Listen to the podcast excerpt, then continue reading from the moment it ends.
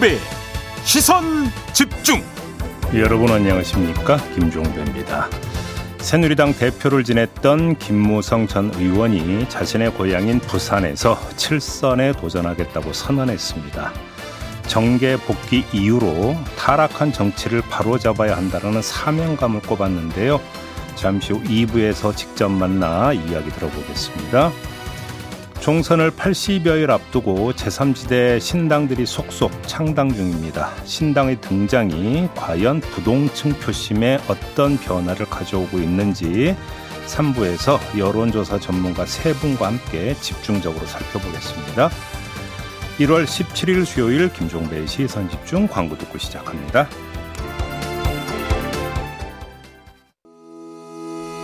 시선 집중은 촌철님들의 다양한 목소리를 기다립니다. 짧은 건 50원, 긴 건 100원인 문자 메시지 샵 8001번, 스마트 라디오 미니와 유튜브 라이브로도 시선 집중과 함께 하실 수 있습니다. 믿고 듣는 진품 시사 김종배의 시선 집중.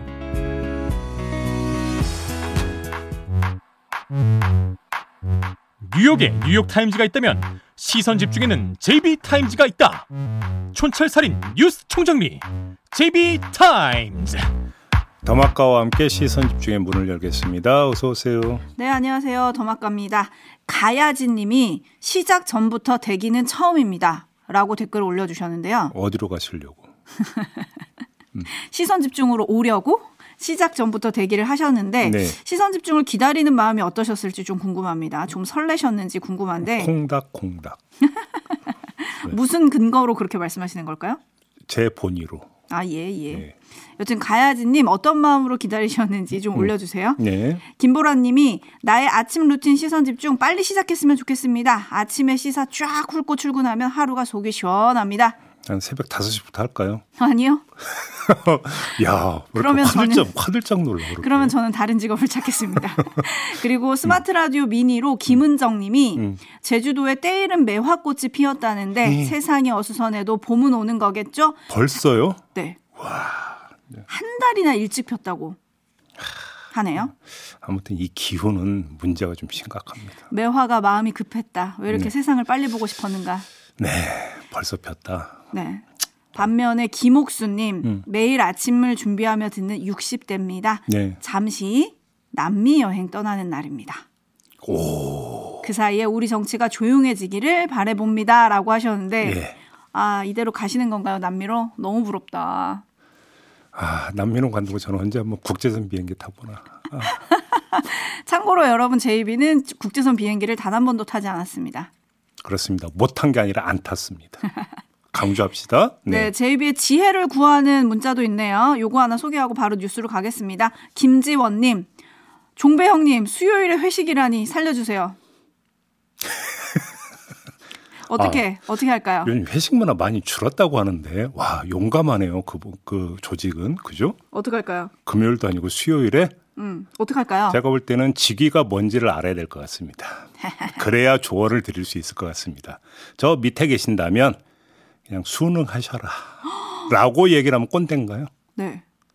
그러면 아무 말 안 하겠습니다라고 하면 기회주의자인가요? 네. 알아서 하십시오. 네. 지혜를 구하는 문자에 이런 성의 없는 답변이라니 실망입니다. 네. 실망을 안고. 그렇다고 제가 그 막 이 레이저가 발사될 텐데 빠져라 이런 얘기도 함부로 할 수도 없는 거 아니겠습니까? 네. 조직인의 비애를 제가 알고 소신을 갖고 말씀하세요. 그래요. 저 기회주의자에 됐어요. 그래요. 네. 음. 6704님이 네. 북한에서는 연일 전쟁 얘기로 도발 중인데 우리 국회의원들은 본인 밥그릇 챙기기 깝깝합니다 라고 보내주셨는데 아 북한은 또 왜 저런데요 또 그러니까요. 네. 그 깝깝한 마음을 좀 풀어드리고자 우리 PD가 또 오늘도 추첨을 통해서 커피 쿠폰을 따뜻하게 쏜다고 하네요. 이유는 잘 돼. 네. 이렇게 훈훈하게 아침 인사들 챙겨드렸고요. 네. 뉴스와 분석이 함께하는 제이비타임즈 오늘 주목할 첫 번째 뉴스 어떤 겁니까? 국민의힘이 어제 인천 계양구의 한 호텔에서 신년 인사회를 개최했습니다. 한동훈 비대위원장이 원희룡 음, 전 국토부 장관을 이렇게 소개했습니다. 한번 들어보시죠. 이재명 대표가 출마하는 곳에서 우리가 승리하는 것은 상징적인 의미가 있고 그 한석 이상의 의미가 있습니다. 국민의힘에는 이재명 대표가 출마하는 지역이라면 그곳이 호남이든 영남이든 서울이든 인천이든 충청이든 어디든 어디든 가서 정정당당하게 승부하고 싶어하는 후보들이 많이 있습니다. 그중 그중 한 분이 여기 계십니다. 여러분 설명이 필요 없는 우리의 원희룡입니다. 네. 이렇게 소개를 받고 무대 위에 올라간 원희룡 전 장관은 이렇게 말했습니다. 대한민국이 앞으로 나가야 되는데 돌덩이 하나가 자기만 살려고 이 길을 가로막고 있습니다. 이 돌덩이가 누군지 여러분 아시죠? 제가 온몸으로 돌덩이를 치우겠습니다. 네, 이 말을 하고 원희룡 전 장관이 자리로 가려고 하니까 한동훈 장관이 붙잡아요. 아, 한동훈 위원장이 붙잡아요. 음. 그러면서 이제 어깨 동무를 하고 이렇게 양팔을 환호하듯 올리면서 이제 사진을 굉장히 많이 찍혔거든요. 네. 네, 우리의 원희룡입니다. 이 소개 멘트도 굉장히 인상적이었는데 네. 결국 이재명 대 원희룡, 원희룡 대 이재명 맞대결이 이루어지는 걸까요? 뭐 그렇게 봐야 되는 거 아니겠습니까? 그래서 일전에 한번 맞대결이 이루어지는 경우에 어떻게 되느냐 이 문제를 한번 짚은 적이 있긴 해요. 그런데 어제 또 이런 장면이 연출이 됐으니까 다시 한번 경우의 수에 따른 반명전사 원희룡의 정치적 미래를 한번 진단을 해봅시다. 오, 반명전사. 장면 괜찮았나요? 네. 반명전사. 그죠? 자, 첫 번째. 원희룡 전 장관이 승리하는 경우. 뭐 이건 진단하고 말 것도 없습니다. 이재명 대표는 회복불능의 치명상을 입는 반면에 원희룡 전 장관은 일약 스타덤에 오르게 되는 거 아니겠습니까? 한동훈 비대위원장이 맞먹는 나아가 능가할 수도 있는 차기 반열에 오르게 된다. 이렇게 되면 원내는 원희룡, 원외는 한동훈. 이렇게 투톱 체제로 여권의 차기 구도가 형성될 가능성이 대단히 높다. 이렇게 봐야 되는 거 아니겠습니까? 원희룡 전 장관이 이재명 대표를 누르고 이긴다면 아주 심플합니다. 이 문제는. 자, 두 번째. 원희룡 전 장관이 패배하는 경우. 이 대다수의 사람들은 패배의 성격을 두 종류로 나눠서 진단을 하려고 하더라고요. 완패하는 경우와 젖잘싸인 경우. 졌지만 잘 싸웠다. 이 두 경우로 나눠서 분석을 하던데 아울러 패배의 성격이 뭐냐에 따라서 원희룡 전 장관의 이후가 달라진다. 이렇게 진단을 하던데요. 예를 들어서 완패하면 원희룡 전 장관이 회복 불능의 상처를 입지만 젖잘싸면 다른 정무직 자리를 보장받으면서 재기를 모색할 수 있을 거다. 뭐 대충 이런 이야기 아니겠습니까? 이건 그렇다 치겠는데요. 그럼 완패와 젖잘싸를 가르는 기준이 뭘 것이냐? 이걸 봐야 되는 거 아니겠습니까? 득표율 차입니까? 예를 들어서 이재명 대표와 득표율이 한 자릿수에서 아주 아슬아슬하게 지는 경우는 젖잘싸고 두 자릿수 이상으로 벌어지면 완패다. 제가 볼 땐 이런 건 아니라는 겁니다. 어, 아니에요. 예. 대부분 예. 그렇게 생각할 수도 있는데. 왜 그러냐면 완패와 젖잘싸를 가르는 기준 더 엄밀히 말하면 원희룡 전 장관의 정치적 이후가 보장되는 경우와 보장되지 않는 경우는 원희룡 전 장관 본인에게 달린 문제, 본인의 득표율이 아니라는 겁니다. 그건 오로지 딱 하나의 요인에 의해서 갈릴 거다. 저는 이렇게 보는데요. 바로 국민의힘의 총선 성적표. 전국에서 승리하느냐 패배하느냐 결국은 이게 모든 걸 가른다. 저는 이렇게 보거든요. 자, 국민의힘이 총선에서는 이기고 원희룡 전 장관이 아깝게 지는 경우라면 원희룡 전 장관에게는 이후가 보장될 수도 있을 겁니다. 원희룡 전 장관이 한 몸 던져 이재명 대표의 발목을 잡음으로써 국민의힘 승리에 교두보를 놓았다라고 평가될 수가 있겠죠. 하지만 국민의힘이 총선에서 지고 원희룡 전 장관도 지게 되면 젖잘싸는 어떤 경우에도 성립되지 않는다. 이런 얘기입니다. 오호, 어째서요? 아주 단순한 얘기인데요. 국민의힘이 총선에서 지면 어떻게 되겠습니까? 윤석열 정부는 바로 식물 정부로 전락할 거라는 게 이구동성으로 나오는 전망 아니겠습니까? 이 전망에 한번 기초해 보죠. 자, 이런 처지에서 정부 여당이 이재명 대표가 이끄는 민주당과 각을 세울 수 있을까요? 어느 정도 세울 수 있을까요? 원희룡 전 장관이 이재명 대표에게 패배를 하는데도 중용을 한다면 그건 총선 패배에도 불구하고 야당과 끝까지 각을 세우겠다라고 하는 의지를 표명함과 동시에 힘이 있다는 자기 웅변이 되는 것인데 그럴 여지가 있느냐라는 겁니다. 오히려 좋든 싫든 원만한 대야 관계를 모색할 수밖에 없게 될 가능성이 높은데 그런 상황에서 반명전사를 앞세우면 민주당이 그거를 어떻게 받아들이겠느냐라는 것이죠. 이거는 제가 여기서 분석하고 전망할 것도 없고 대선이 끝난 다음에 윤석열 대통령과 이재명 아 윤석열 대통령과 이재명 대표의 관계를 보면 그냥 다 나오는 거 아니겠습니까? 그런 상황에서 국민의힘이 총선에서 패배하는데 반명전사를 그러면 아, 배려하고 앞세운다 이게 가능한 시나리오가 아니다 이런 이야기입니다. 결국 국민의힘 총선 성적이 관건이다. 그렇습니다. 이렇게 정리를 할 수 있는 거고 네. 그러면 다시 이거는 한동훈 비대위원장에게 달린 문제이기도 하네요. 근데 여기서 재밌는 점을 봐야죠. 한동훈 비대위원장은 비대위원장 취임 일성으로 뭔 얘기를 했습니까? 불출마? 나는 출마하지 않는다고 했습니다. 다시 말해서 본인은 아 뭐라고 해야 될까요? 만약에 국민의힘이 총선에서 패배하는 경우라고 한다면 명예롭게 이후를 모색하면서 뒤로 빠질 여지를 이미 만들어 놨다라는 것이죠. 패배했는데 명예롭게는 아니죠. 그럼에도 불구하고 아무튼 네.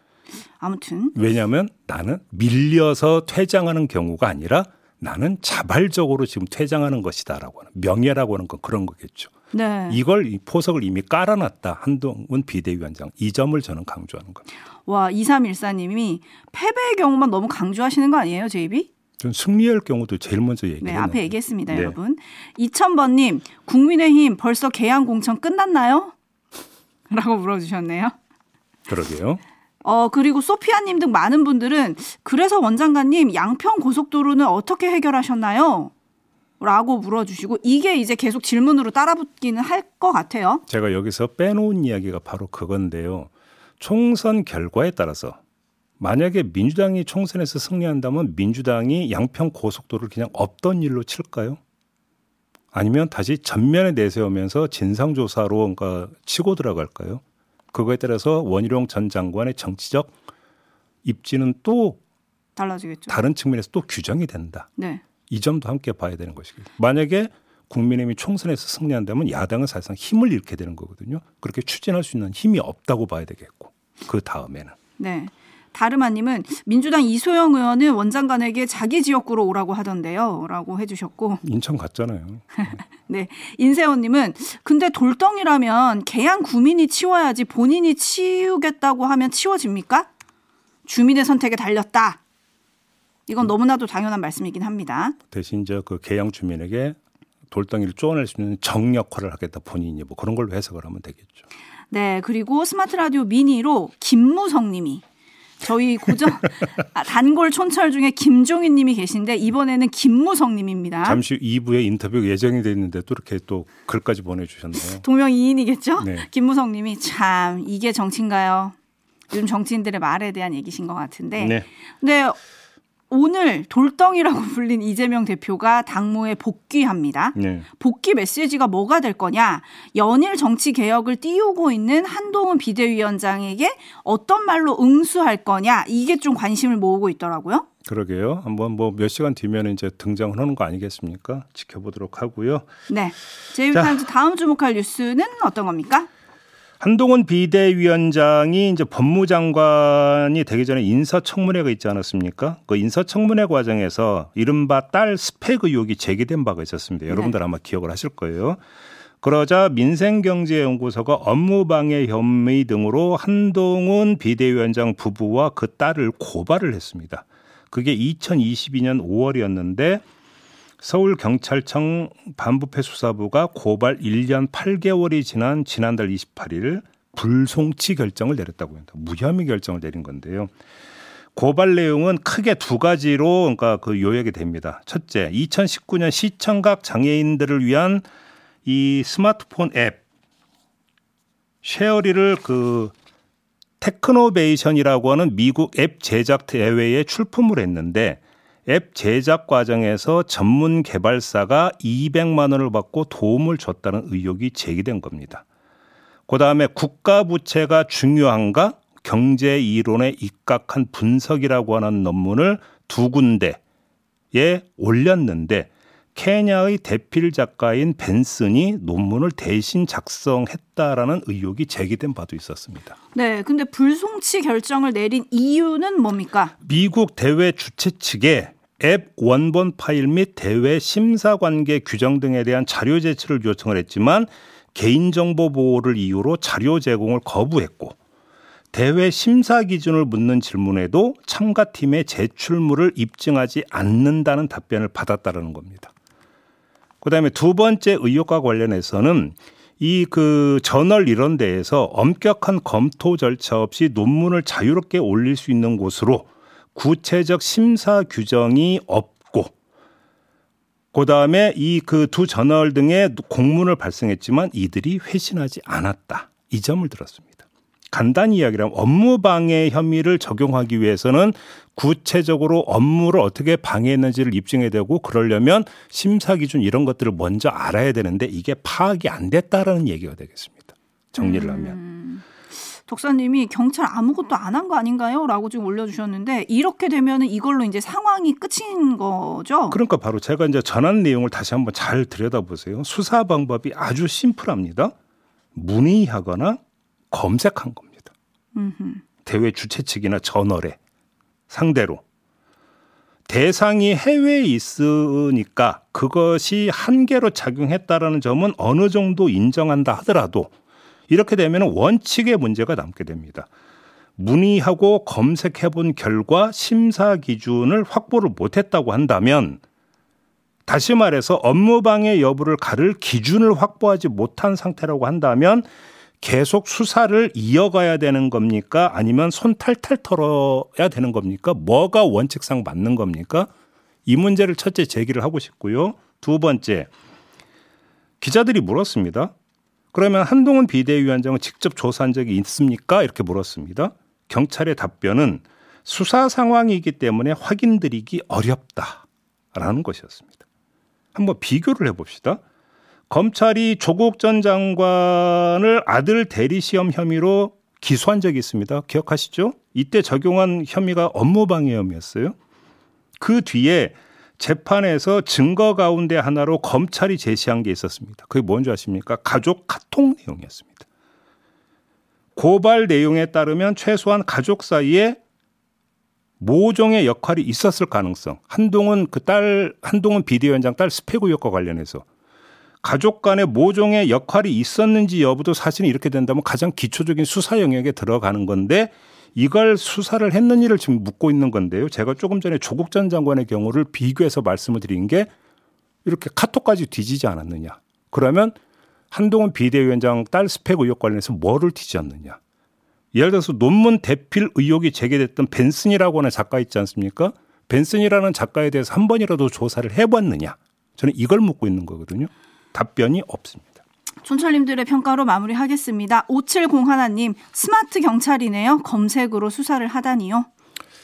뉴스나 분석이 함께한 제이비타임즈 다음 주목할 뉴스 오디오로 먼저 만나보시죠. 최근 강원연구원이 발표한 정책 연구 보고서. 제목이 강원도형 최저임금 제도가 필요하다입니다. 강원도의 최저임금이 낮아지면 기업 유치에 유리하고 인구 유입까지 이어질 수 있다고 주장합니다. 장기적으로는 고숙련 노동자들이 최저임금이 더 높은 지역으로 떠날 가능성이 높아 오히려 지역 경제가 위축될 수 있다는 우려도 담겼습니다. 노동계는 절대 용납할 수 없다고 밝혔습니다. 강원도가 최저임금이 다른 지역보다 낮춰지게 된다면 청년 인구의 급속한 이탈은 저는 막을 수가 없을 거라고 생각합니다. 네, 시간이 없으니까 짧게 짧게 말씀을 드릴게요. 참 눈치도 없다. 이런 말씀을 드리고 싶은데 첫째, 강원특별자치도가 생활임금이란 게 있어요. 지자체에서 정하는 최저임금 말고 생활임금이라는 게 있는데 강원특별자치도가 올해 생활임금으로 11,415원을 책정을 했습니다. 전년도보다 2.5% 인상한 겁니다. 참고로 최저임금은 9,860원입니다.